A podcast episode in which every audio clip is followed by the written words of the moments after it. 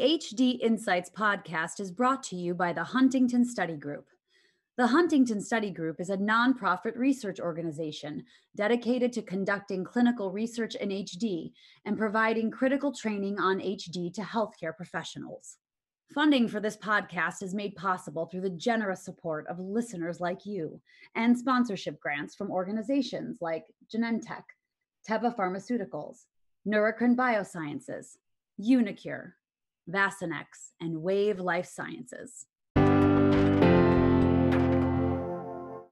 Hello, and welcome back to the HD Insights podcast. I'm Kevin Gregory, Director of Education and Communications for the Huntington Study Group. On this episode, I spoke with Brendan McLaren from Monash University in Melbourne, Australia. Brendan, at the time of this podcast recording, anyways, is a doctor of psychology candidate specializing in clinical neuropsychology, which we'll get into more throughout the episode. Brendan recently presented a research abstract at the annual meeting of the Huntington Study Group on how a mobile app based assessment shows that less physical activity and longer time in bed associate with poor cognitive functioning in pre manifest and early manifest Huntington's disease. It's a really interesting look at these two areas, which don't have much in the way of prior research, and it combines the use of some popular and well known technology. So, with that, let's get right into this episode of the HD Insights podcast. I'm joined now by Brendan McLaren for this episode of the HD Insights podcast. And, and Brendan, thank you so much for joining us today. No problem. Uh, Kevin, thank you so much for having me on. And also, I wanted to say just thank you for the podcast in general and, and the work to uh, bring useful information and, and I guess cutting edge research and so on to, to the community more broadly. I think it's very important that, that something such as this podcast is available. Uh, well, it's our pleasure, and, and uh, you know, speaking of research, you know, that was one of the reasons that we wanted to have you on, is because you recently presented an abstract for um, work that you had been doing at the uh, HSG annual meeting uh, that was held virtually back in October, and I found the you know the, the topic of it and some of the work uh, and what was reported very interesting, and I, I think the audience will like it as well. So, um, a lot of that research centered around uh, the impact of physical activity and uh, bedtime or sleep as it impacts patients with Huntington's disease. So, I guess uh, you know why don't we start there? If you if you can give just a, you know a very brief background on you know what the nature of of that uh, research effort was and and how it kind of got started for you. Sure. So I guess maybe with where it started um, was this research that we did was part of my um, like PhD thesis, essentially, slightly different than a PhD thesis. Um, and the aspect of looking at lifestyle factors, especially exercise and sleep, is just something that I'm personally very interested in, and I see as uh, being very important generally for everybody, not just people with Huntington's disease, but but generally. And so that was something that I wanted to bring in uh, to to the research uh, that I was doing uh, especially because looking when you look a bit more broadly uh, at the research literature in, in, the general population or outside of HD, there is a good amount of research that would say, you know, if you exercise regularly or if you sleep well, it's going to benefit the way that you think the next day or, or during the week. Um, and I noticed that really the, the amount of research for Huntington's disease uh, in that area is quite small. And so it means uh, that it perhaps clinicians don't necessarily have a really strong research base to give recommendations to patients. Uh, and that was something that I wanted to help with and provide a bit more strong information on. So, the research that you did um, for this project, I, I, I noticed that, uh, you know, there's, when it comes to um, risk factors for other um, types of diseases like Alzheimer's or Parkinson's, um, there, there's some correlations between physical activity and impaired sleep. But like you said, it hasn't really been studied um, in folks that have Huntington's disease. Did, had you had experience with those uh, with those other diseases and, and, that, or was that just something that you kind of uh, used as a benchmark or found as you were going through the project? it was more more so something that that I, I noticed when I was doing the reading and, and planning my project and, and thinking about uh, what what sort of things I could measure and, and investigate, I noticed that really, yeah, there was good evidence to suggest, even with interventions like for people with Alzheimer's disease or Parkinson's disease, that uh, changing their exercise habits or sleeping well would benefit their cognition. Uh, but there was just much less. There's a small amount of information in, in Huntington's disease to suggest uh, that maybe uh, there's some research saying that a later wake time, so waking later in the morning, seems to associate with poorer cognitive functioning in, in Huntington's disease. And that's both in the, the pre-manifest or pre- preclinical stage and the clinical stage, or a small amount of research on uh, really one study, just about was all I could find, uh, correlating physical activity to um, cognition in HD. So I was like, okay, there's there's something there, and we would expect something, perhaps from the other uh, literature out there, but just not enough. And um, yeah, I wanted to investigate that. So um, that's what we're able to do, and also in a different way. Um, a lot of the research out there would have maybe people wearing a, a, activity monitor or completing some sort of sleep diary, and then going into the clinic and completing the cognitive tasks. Uh, where we took an approach where we had a, an app with cognitive tasks, so we're able to measure the two things together in people's homes to get a, a nice, more we might say ecological valid understanding of how those daily habits relate to how people are functioning with their thinking skills in their home.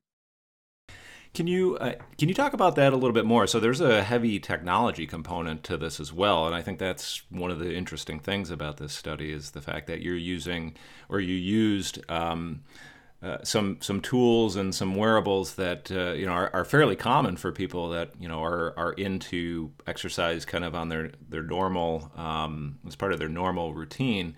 But then there's also uh, another technology, mobile technology um, element that you use for that. So can you can you talk about those? Uh, absolutely, um, it'd be my, my pleasure to talk about that. So, uh, for my my doctoral project, uh, we developed um, a smartphone application which we're calling HD Mobile, um, and the app itself had three cognitive tasks, uh, so three tests of thinking skills uh, that the participants in the study could could complete uh, these tests. We had them do it a few times over a week. Uh, for this study, we looked at their performance at the end of the week. Um, and the app also, we included uh, sleep diary so people could log their sleep, when they went to sleep, when they woke up, how they slept, and also questions about mood um, and so on. Um, and the focus for this was that we wanted, I guess, two, two main things. One was to make uh, research or research participation more available to everybody, um, especially here in Australia. There's really a few places in the whole country, which is about the same size as the USA, where there's HD research being conducted or there's a HD clinic. So we wanted to be able to collect information and be connected with people all over the country. Um, so that was one of the focuses, and also the ability to just measure people in their home environments and really understand how people are functioning in their home. And the use of those technology is the, the Fitbits, which is always measuring how you're moving and sleeping. And the app where we could get regular measurements of thinking skills allowed us to just get more information and, and look at how people are functioning day to day instead of maybe once a year in a clinic visit. So the development of that mobile app that you talked about, the HD Mobile, how how intense of a project was that? Was that kind of a was that a precursor to the study, or was that actually uh, part of the study and just a, you know a logical outcome of you know you want to you want to research this these particular activities? We need a mobile app customized specifically to what we're capturing. Um, so it, it, good, good question. It was all wrapped up in one and quite intense uh, and somewhat scary as a student researcher uh, because the first step, I guess, as you hinted at, was that we had to show that the cognitive tasks and everything in the app worked and was reliable. Um, and then the second step, after you show, okay, we can trust the measures that we're getting in terms of these cognitive tests. We can once we've shown that, then you can pair those and see how they relate to the amount of calories a person is expending per day uh, that we got from the Fitbit. So it was a step process in that we had to show the app worked first before we could really study those relationships uh, between the cognitive information from the app and people's exercise.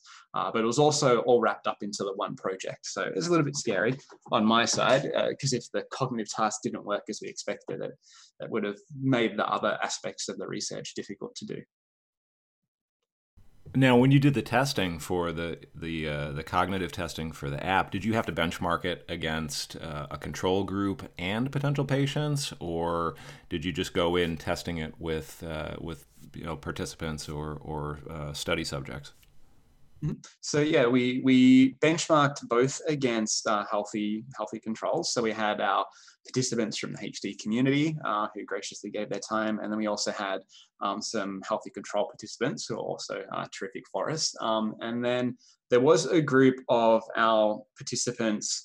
Uh, with the, the gene for Huntington's disease that were also involved in Enroll HD, uh, which I guess some of the audience might know about, which is a large international study where people come once a year. And as part of that visit to the clinic, they do some cognitive tasks. So we're able to compare how uh, the people in our HD group were performing against healthy controls. And we're also able to run some correlations between uh, the how our HD group were performing on the app versus how they're performing on some in-person tests as part of their Enroll HD participation. Can you talk about um, the the population, the participant population? You know, how many people were you able to enroll in the study? Um, you know, did you did you hit your enrollment targets? And uh, were there any? Did you have any issues um, finding people interested in, in doing this? Or, you know, I guess the other part of the question would be too, uh, because of you know the sensors and collecting the data constantly. Were you know, did you have privacy concerns that you had to address as well? Okay, so let's go. Uh, in some ways, we would have loved. You can always you would always want more participants, I suppose. Uh, in terms of recruitment, we did find it quite easy to get people interested, especially as we had people. Um, we have a, a, database or a group of people that participate in our research uh, out of Monash University, and oftentimes they may be interested in a study, but they can't travel to Monash University because they live a few hours away.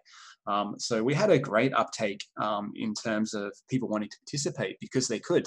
Um, it didn't matter if they lived you know, a thousand kilometers away, they could be involved. So uh, and even through Facebook recruitment, uh, we're able to to get people involved and interested in that way. Um, the numbers were a little bit small because because we needed or had people wearing a Fitbit, we needed to mail those out to people and get them back. So that was actually the the limiting factor in terms of our recruitment, um, and not so much the keenness uh, or interest in people being involved um, and, and, wanting to try this app and see how it worked. Um, which I guess answers the first part of the question there, hopefully. Uh, in terms of privacy, uh, that was something that obviously we paid a lot of attention to and worked very hard on. Um, in our lab uh, at Monash University, my supervisor, Julie Stout, uh, has worked a lot in clinical trials and also using digital means of, of conducting cognitive assessment. And that was something that we're really quite well placed to do in terms of the security of the data um, and the level of encryption and so on that we use to keep uh, people's data and privacy safe. Um, so it's always a consideration uh, when you're doing this type of work, but it was something that we were quite confident and quite experienced in, and we're able to ensure that, that the data would be safe and very difficult to get hold of if you weren't part of the team. Yeah, that makes sense. Now, in terms of participants that may have been on, um, you know, treatments for their symptoms, did you were you looking for did you uh, you know make it exclusive to people who were not on treatments or did you um, separate out uh, results by populations that may be on you know uh, chorea medications or mm-hmm. or other types of um, uh, you know treatments Sure. So for this study, the main one of the main criteria was just that people wouldn't or currently be in a clinical trial. So that was the main factor that we were focusing on uh, in, terms of that uh, the, the, area of your question that you have there. Uh, so yeah, we mainly focused on that, and if people were on some medications for depression or for some other things, then they were still welcome to come into the study. And in terms of, you know, I, am just curious, um, you know, because this is in in some aspects is is kind of a sleep study, but I think the the positive for you is that you know you didn't have to have somebody come in and, and actually spend time sleeping in a lab. Did you, you know, did you did you find that to be um, more uh, representative of you know what the the participant would experience in real life and how it would impact them? Would you say? Yeah, I believe so. And, and that was a focus of, of what we're trying to do in terms of we're wanting to understand how people are functioning in their day to day life. Uh, there's always a trade off, I suppose, in terms of when people come into the lab, you can put them, connect them up into all the most amazing technology that can measure heart rates and, you know, brain electrical signals and so on and get really, really detailed information, but they're not sleeping in their own bed. Um, whereas if you do it at home, you don't necessarily have that level of precision, but you are measuring people in their day to day life. Uh, and that was something that we're just really, really interested in how people actually functioning in their home and in their community. And so, yeah, we're able to do that and, and collect all this information without needing to see people. And so, I guess my my question in terms of the results, you know, uh, obviously, you know, if you can talk about, you know, your your findings in general, but also were were there any outcomes or findings that surprised you that you weren't necessarily expecting or that uh, you didn't think would factor in as as much as they may have? Yeah, so I guess we'll, we'll start with the, the main findings. Generally, we found as a kind of more simple way to put it would be that if you're uh, sleeping well and have healthy sleep habits and you're getting a good amount of exercise, we're finding that that tended to associate with better cognitive performance. So uh, we didn't have an intervention, so we can't say for sure. You know, if you exercise, you will improve your cognition. But we found, for example, the participants who were expending more calories during the day were performing better on one of our cognitive tasks, uh, which uh, tested working memory and decision making.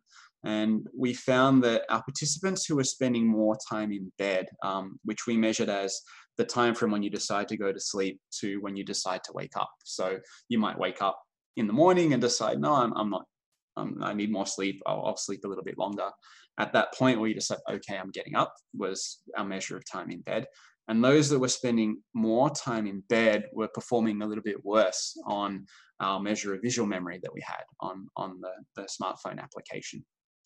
So that were the two main findings that we had. Where we um, which which we expected. We expected that, that that maybe the better sleep habits and the better physical activity habits would relate to better cognition. But what I was expecting would be a little bit more interaction between the sleep and physical activity. So we're looking to see if, for example, you uh, had good exercise habits, you're exercising a lot between the week, you would expect that might benefit your cognition. But maybe if you slept poorly, that would kind of undo that, or some other uh, way of, of looking at those results. And we didn't find really any interaction between the sleep habits and the physical activity habits, at least with the measures that we had. Uh, that's that's interesting because so let me ask you this was did you did you identify I guess what I would call a sweet spot because I you know typically um, you know there's a recommended amount of sleep per night mm-hmm. for you know optimal health uh, you know functions um, and so you kind of would think that normally, well, if I get if I'm able to get an extra hour of sleep, that's good. I'm gonna I'm gonna I'm gonna be mm-hmm. sharp. I'm gonna perform better. But what you're saying is that that may not necessarily be the case, right?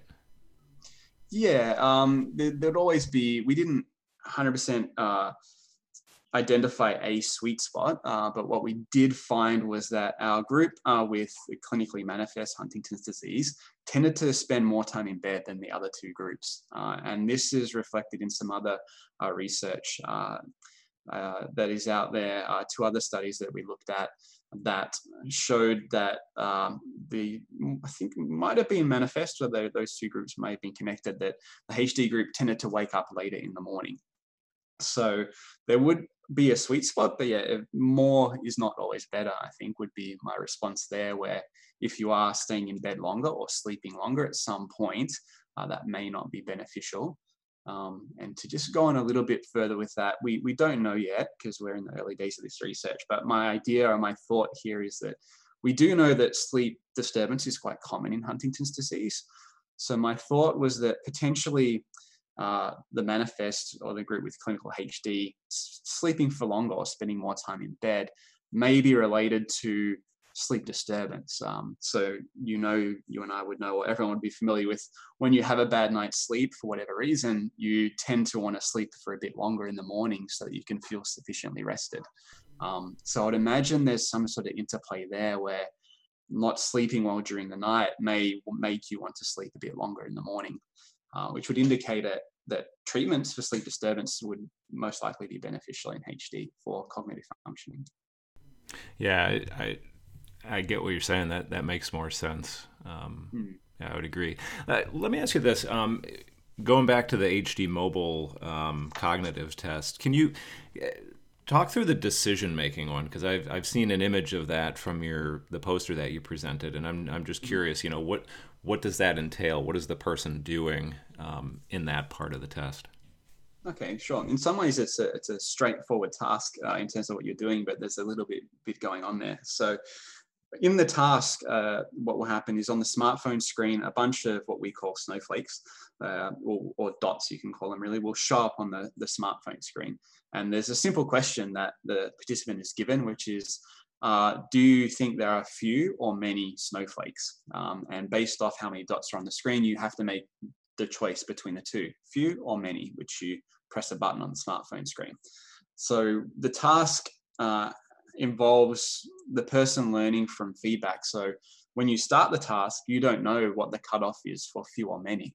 Um, if you choose few and you're right, you get a smiley face. If you choose few and you're wrong, you get a sad face. So the task in, uh, is able to assess how people learn from feedback um, and how well they're able to adjust their decisions. But it also looks at a variety of other bits of information, such as how fast people respond and how much information or how long they want to look at those dots before they make a decision. So we can look at some really basic um, answers in terms of how often were you correct. And we can also really delve in with some mathematical modeling, which I did elsewhere in my thesis, which can try to understand how much information a person wants before they make a decision and also how fast they can uh, process the, the information, the visual information from, from the task. All right, yeah, that's fascinating because I've seen the picture with the with the snowflakes on it and the mm. and the frown face, um, yes. you know, for the incorrect. But I, I, didn't necessarily know. Okay, what are you know what are you um, testing in in this uh, you know actual interaction? So I, I appreciate mm. that uh, explanation. Um, what was it? You know, did uh, in terms of the participants were, you know, was it a, a, a group of people that you would describe as you know uh, easily adaptable to technology or very familiar with technology, or did you have a mix of people that you know don't you know don't care for smartphones or you know don't uh, you know don't aren't uh, you know big adapters uh, of that sort of technology? Um, yeah, good question, and an important question because uh, in terms of wanting to roll out this sort of technology, you do need to be aware that there may be some people who aren't so keen on doing these things on their smartphones. So there may have been some self-selection. So we we contact people and, and ask them to be involved in our research and if they don't like the sound of, of, doing things on their smartphone or wearing a Fitbit, they may well say no. Um, and same with our Facebook ads, the people that are more comfortable with that are more likely to respond uh, and ask to participate. Um, so there is that element. Um, although there's a, if I could sidetrack just for a moment and mention something that actually I think was quite important, um, was that we didn't develop the app in the lab by ourselves. We actually met with these amazing people from the local Huntington's disease community in Melbourne. Um, we had a series of four different meetings where we invited people um, who were manifest for Huntington's disease, pre-manifest, even family members.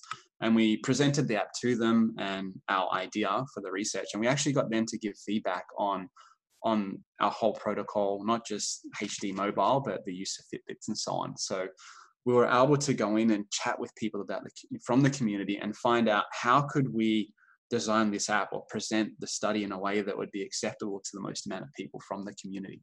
Um, uh, so that was something that we were very focused on, and the help that they gave us was was just absolutely amazing, actually. Um, and in the end, we had no attrition from uh, the whole entire study whatsoever. Um, so that showed us, I think, that the the approach was quite acceptable to people and not overly burdensome and not overly difficult. Um, I think that's one of the, the major achievements that we had throughout the whole research process. Oh wow, that's fantastic, and that's I mean that's invaluable information to share for you know other people looking to do mm-hmm. studies with uh, you know with with that population is you know get that input and that buy-in um, up front. hundred percent. And and we we changed elements. We had questionnaires that we wanted to use, but the people in our group were like, these questions are too long in this questionnaire and it might be difficult and and so on. And we I would ask, well, how much time per day would you be willing to give? And uh, in our lab, we obviously have a lot of many decades of experience, but uh, around doing research in HD, but there's absolutely nothing like going directly to the source and just talking to the people that you want to work with and getting their input. Uh, I, think we should be doing more of it, actually. Absolutely. Now, in terms of the research project, I know you had uh, you collaborated with a number of other people. Are there um, some that you would like to specifically call out?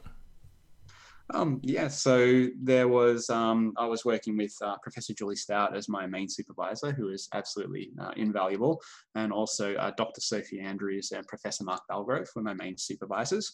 Um, there, Sophie has moved from uh, Monash University. She used to be there, and Mark's at Monash as well. And a really big thank you to uh, Ricky Romeu from Indiana University um, in uh, Bloomington. Uh, he worked on the mathematical modeling of that decision making task we were talking about. So um, that that work that he did with this hierarchical Bayesian modeling is so far outside of my wheelhouse. I could never could have done it, uh, but we're able to find some really really useful information out of that work. So I always like to thank him for his participation. And so, I guess the last thing I'd want to ask you about this specific research is you know what are the next steps? Um, are there are there um, paths that you're already pursuing as a uh, as an outcome of these results? Or are there um, specific recommendations that you think are valuable for you know someone to take the next step on? What does the future hold i guess? So uh, yeah the future holds that we should i think it's important for us to keep moving in this direction and make use of these apps and these wearable technologies to better understand the relationships between just day-to-day sleep and physical activity habits and, and also cognitive functioning.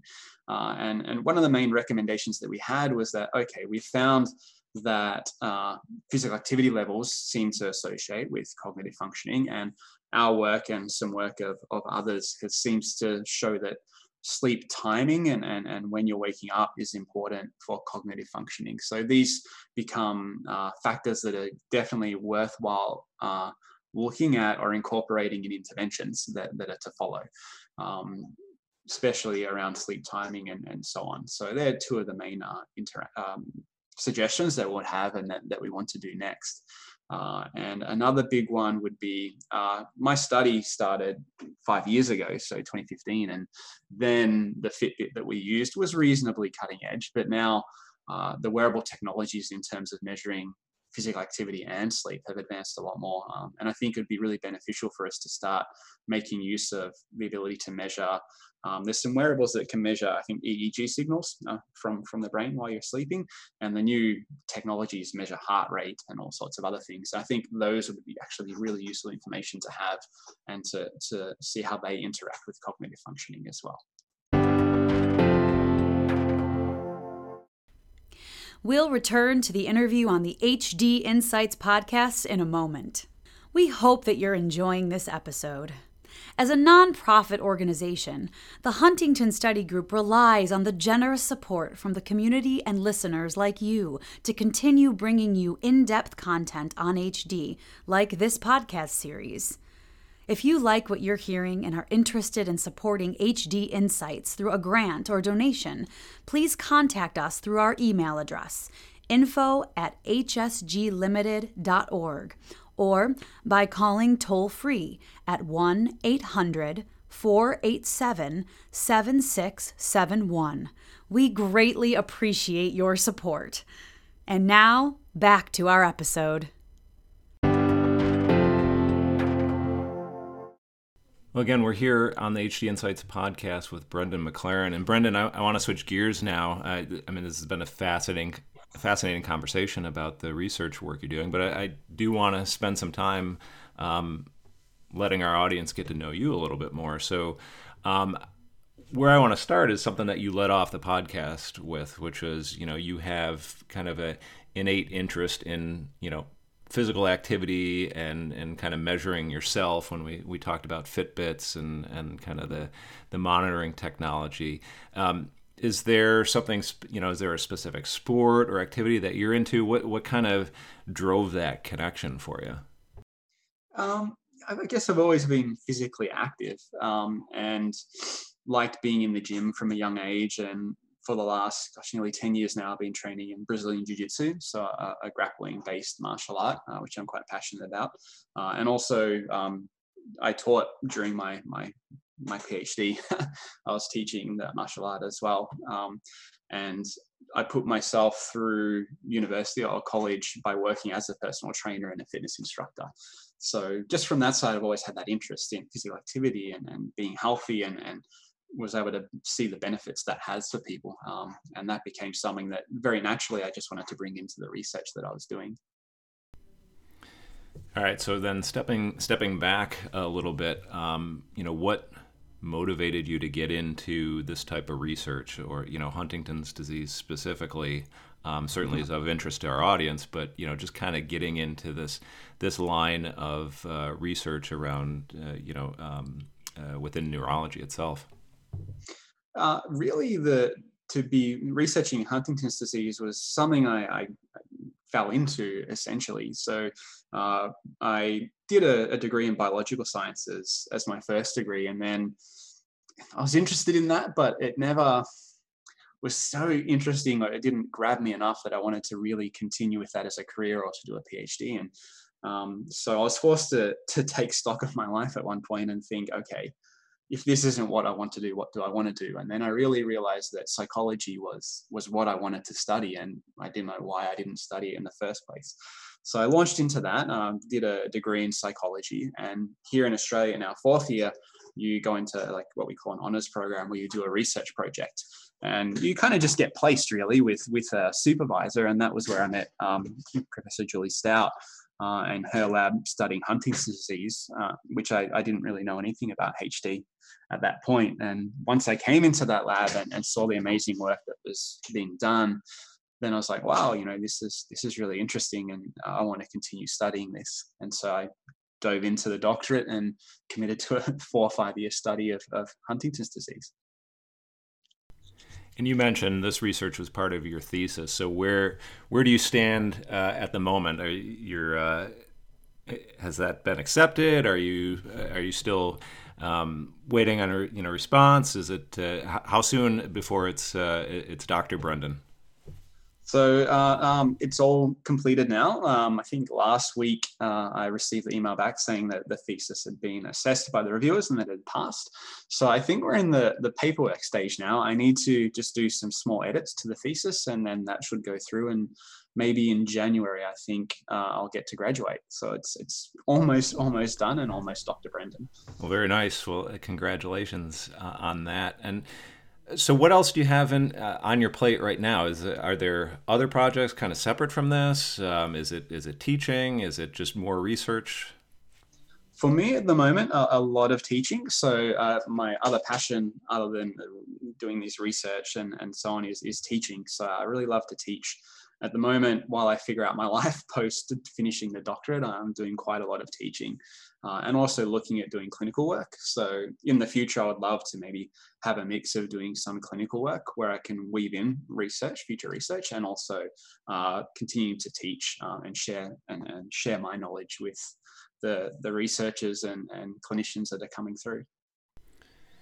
And so you're, you know, you're kind of still in in that early stage career wise, I would say. So, yes. adv- what advice would you give to somebody who's you know maybe just going into postgraduate or into college and you know is interested in getting into research? What are you know what are the uh, lessons learned that you have that you would offer up? All right terrific question.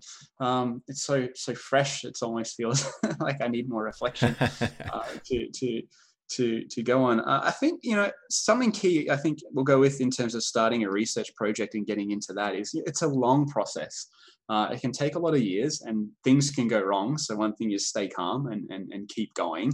Um, there was definitely times in my my project where things weren't going well and uh, it, it, got difficult. Uh, so something that's really important if you're going to go into that research project is to make sure that a large chunk of the research project is something that's really, really interesting for you. Um, I was able to weave in the sleep and physical activity stuff into my project, and that always kept me going. And the other element that also sold me on wanting to do my project was the technological side of thing and, and being able to use technology to get in touch with more people and collect more really relevant and ecological valid data. But I think if I didn't have those elements or those factors of the project that I was really interested in, then when things started going wrong, as they often do, uh, any researcher, student researcher or researcher who was trying to do research in the year of, of COVID uh, would know how things can just change. If you don't have that element that you're really interested in and that keeps you going, I think it makes it hard when things go wrong.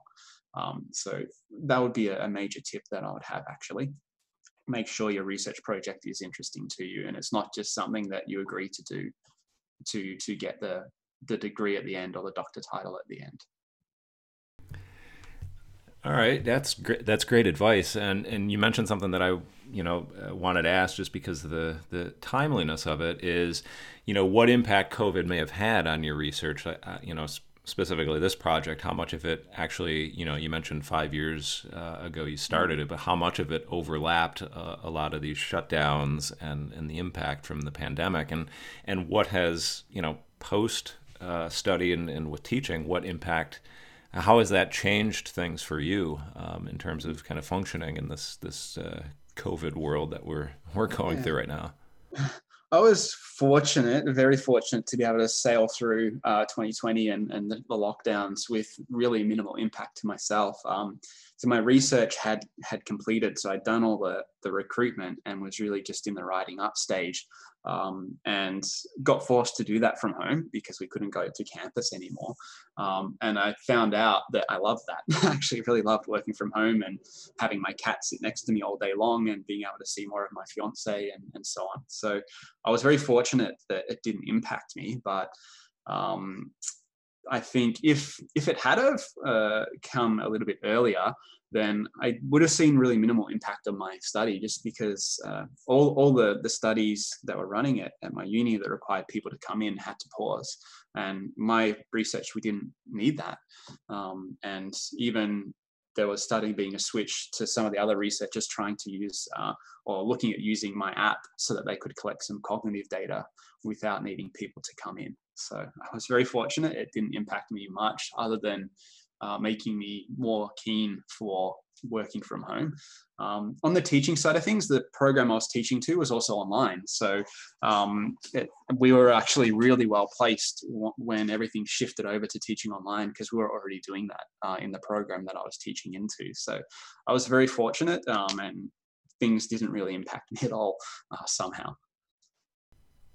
Well, that, that is fortunate uh, for sure. Um, well, Brendan, I, I, really appreciate your time and being available to, to join us for the HD Insights podcast. It's been an absolute pleasure chatting with you about this research, and I, I hope people get a chance to take a look at it. Is there somewhere, is there a website or is there somewhere um, they can go to learn more about what you're doing? Oh, good question. Um, probably should have come prepared with, with something for that. I may have to, it might be worth me emailing something through to you. Uh, or, or, I guess my email address might be a good one, which is uh, Brendan, B R E N D A N dot McLaren, M C L A R E N, at monash.edu if people would have uh, any questions about the research or wanting to know any more. Um, and maybe I'll make available the website, just the landing page for our lab might be a good way to go as well. All right, excellent. Yes, and for um, our listeners, we'll uh, post that uh, for you on the podcast description page. So so check that out. And again, Brendan, thank you so much. It was it was a pleasure. Uh, thank you, thank you, Kevin. I appreciate you and I appreciate the time. And again, also appreciate the work that you're doing with this podcast. It's, it's important, and I'm glad it's there. My thanks again to Brendan McLaren for joining us on the HD Insights podcast, and for you, our dedicated listeners, for your continued interest in this series. At the end of our interview, Brendan mentioned a website that may be helpful in learning more about the research being done out of Monash. That website is hrgv.org.au slash research slash labs slash ccn.html. We've also included that URL in the description for this podcast episode. So until next time, stay safe, be well, and we look forward to bringing you the next episode of the HD Insights podcast. We hope you enjoyed this edition of the HD Insights podcast. Remember to subscribe to this podcast to make sure you automatically get the latest episodes to your device. Please rate and review this podcast with your feedback so we can continue providing the best possible content. If you are interested in providing financial support for the work needed to produce this content, you can do so by becoming an ongoing sponsor or through a tax deductible donation. To do so, please email us at info at hsglimited.org. That's I N F O at hsglimited.org. Or by calling our toll free number at 1 800 487 7671. Thank you for joining us on the HD Insights podcast from the Huntington Study Group.